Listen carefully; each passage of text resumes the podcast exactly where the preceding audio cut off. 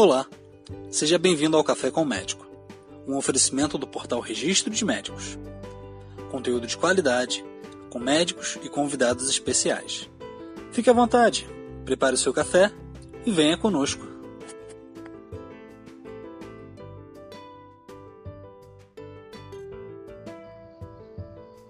Olá, meu nome é Max e o nosso convidado especial de hoje é um convidado retornante ao nosso podcast, Dr. José Milfon. Olá, doutor, tudo bem com o senhor? Tudo bem, como é que você está? Bem, doutor, muito bem. Como andam as coisas? Graças a Deus, tudo bem. Um pouco preocupado com essa pandemia, mas vamos superando aí, com, lutando e pedindo a Deus para acabar essa confusão, né? Com certeza, doutor, com certeza. Mas é aquilo, além da pandemia, existem muitas coisas importantes que as pessoas devem estar cientes e devem se cuidar. Sem dúvida, Inclusive, nós não podemos é, deixar de esquecer as outras patologias diante desse cenário, né? E é importante frisar principalmente as neoplasias que as pessoas estão retardando no diagnóstico, estão chegando com um diagnóstico mais avançado, a doença mais avançada. E isso Sim. pode levar a um tratamento é, sem sucesso. Quanto mais cedo, melhor o resultado do tratamento das neoplasias. Exatamente. E é aquilo. É, inclusive, o nosso tema especial de hoje é câncer de próstata. Certo. Doutor, o que o senhor poderia falar para nós sobre o câncer de próstata?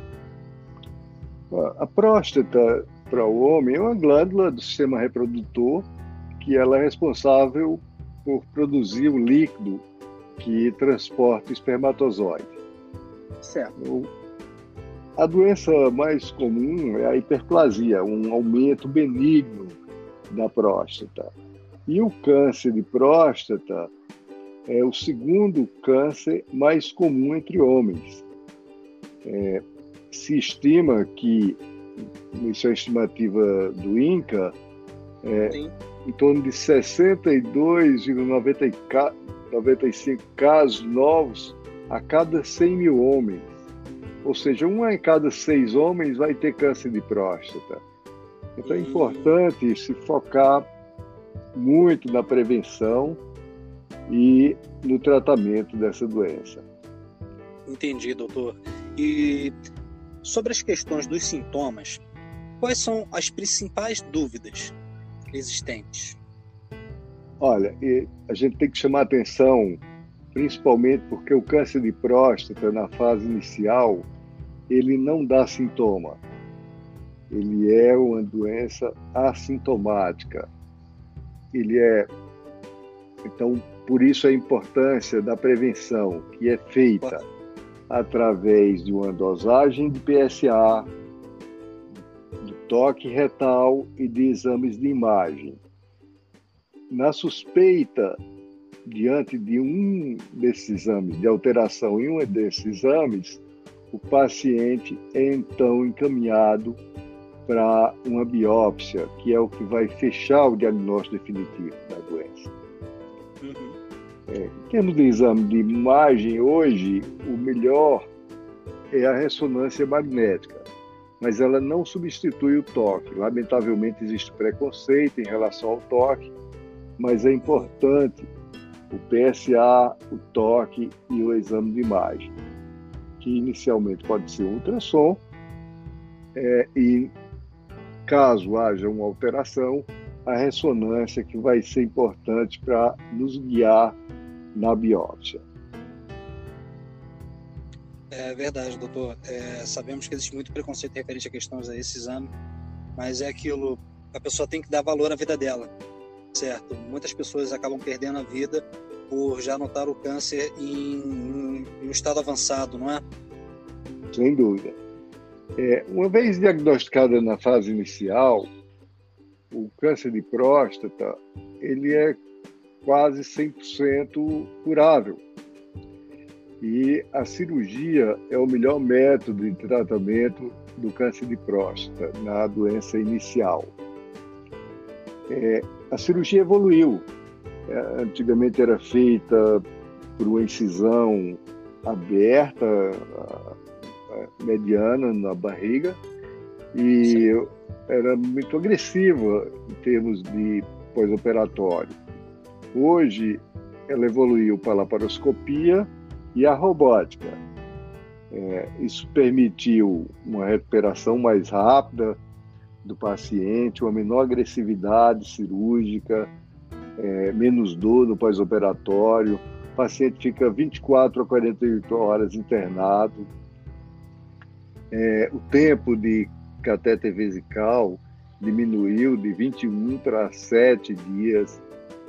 E, principalmente, a robótica nos permite, com a magnificação da imagem, com os movimentos mais precisos, uma dissecção meticulosa dos, das estruturas vizinhas e do nervo, permitindo uma recuperação mais rápida da continência urinária e da função erétil da potência sexual, o paciente voltar à atividade sexual mais rápido depois dessa cirurgia.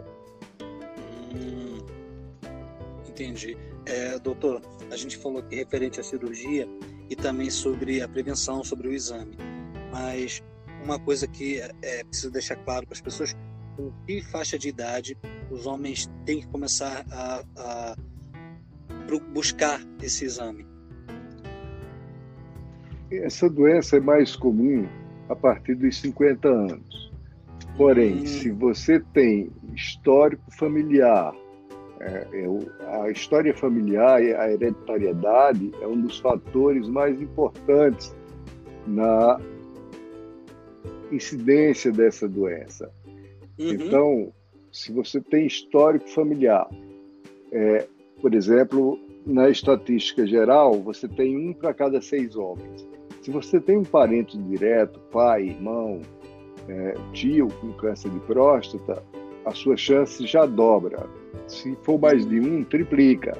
Pode chegar a quase 100% o seu risco de câncer de próstata. Então, dependendo da história familiar, você deve começar a sua prevenção aos 45 anos, com a visita ao urologista, dosagem de PSA e toque retal. No Brasil, nós recomendamos a partir dos 45 anos até os 75 anos. O pico maior dessa doença ocorre entre os 60 e 70 anos. Doutor, referente às cirurgias, quais seriam os riscos? Olha, toda cirurgia tem risco, é, o risco de sangramento, o risco de infecção e Sim. dor. Na cirurgia de próstata, as maiores é, consequências, é, é, é, não é considerado complicação, porque é uma consequência do tratamento, é a disfunção erétil e a incontinência urinária. Esses são nós, o nosso objetivo na cirurgia prostática é, a gente chama trifeta, né? Que é o primeiro objetivo curar o câncer, o segundo é deixar o paciente continente, com controle da micção. E o terceiro é mantê-lo com a função sexual, sem a disfunção erétil. A robótica nos permite o melhor resultado nesses três aspectos, entendeu? Hum, sim, sim.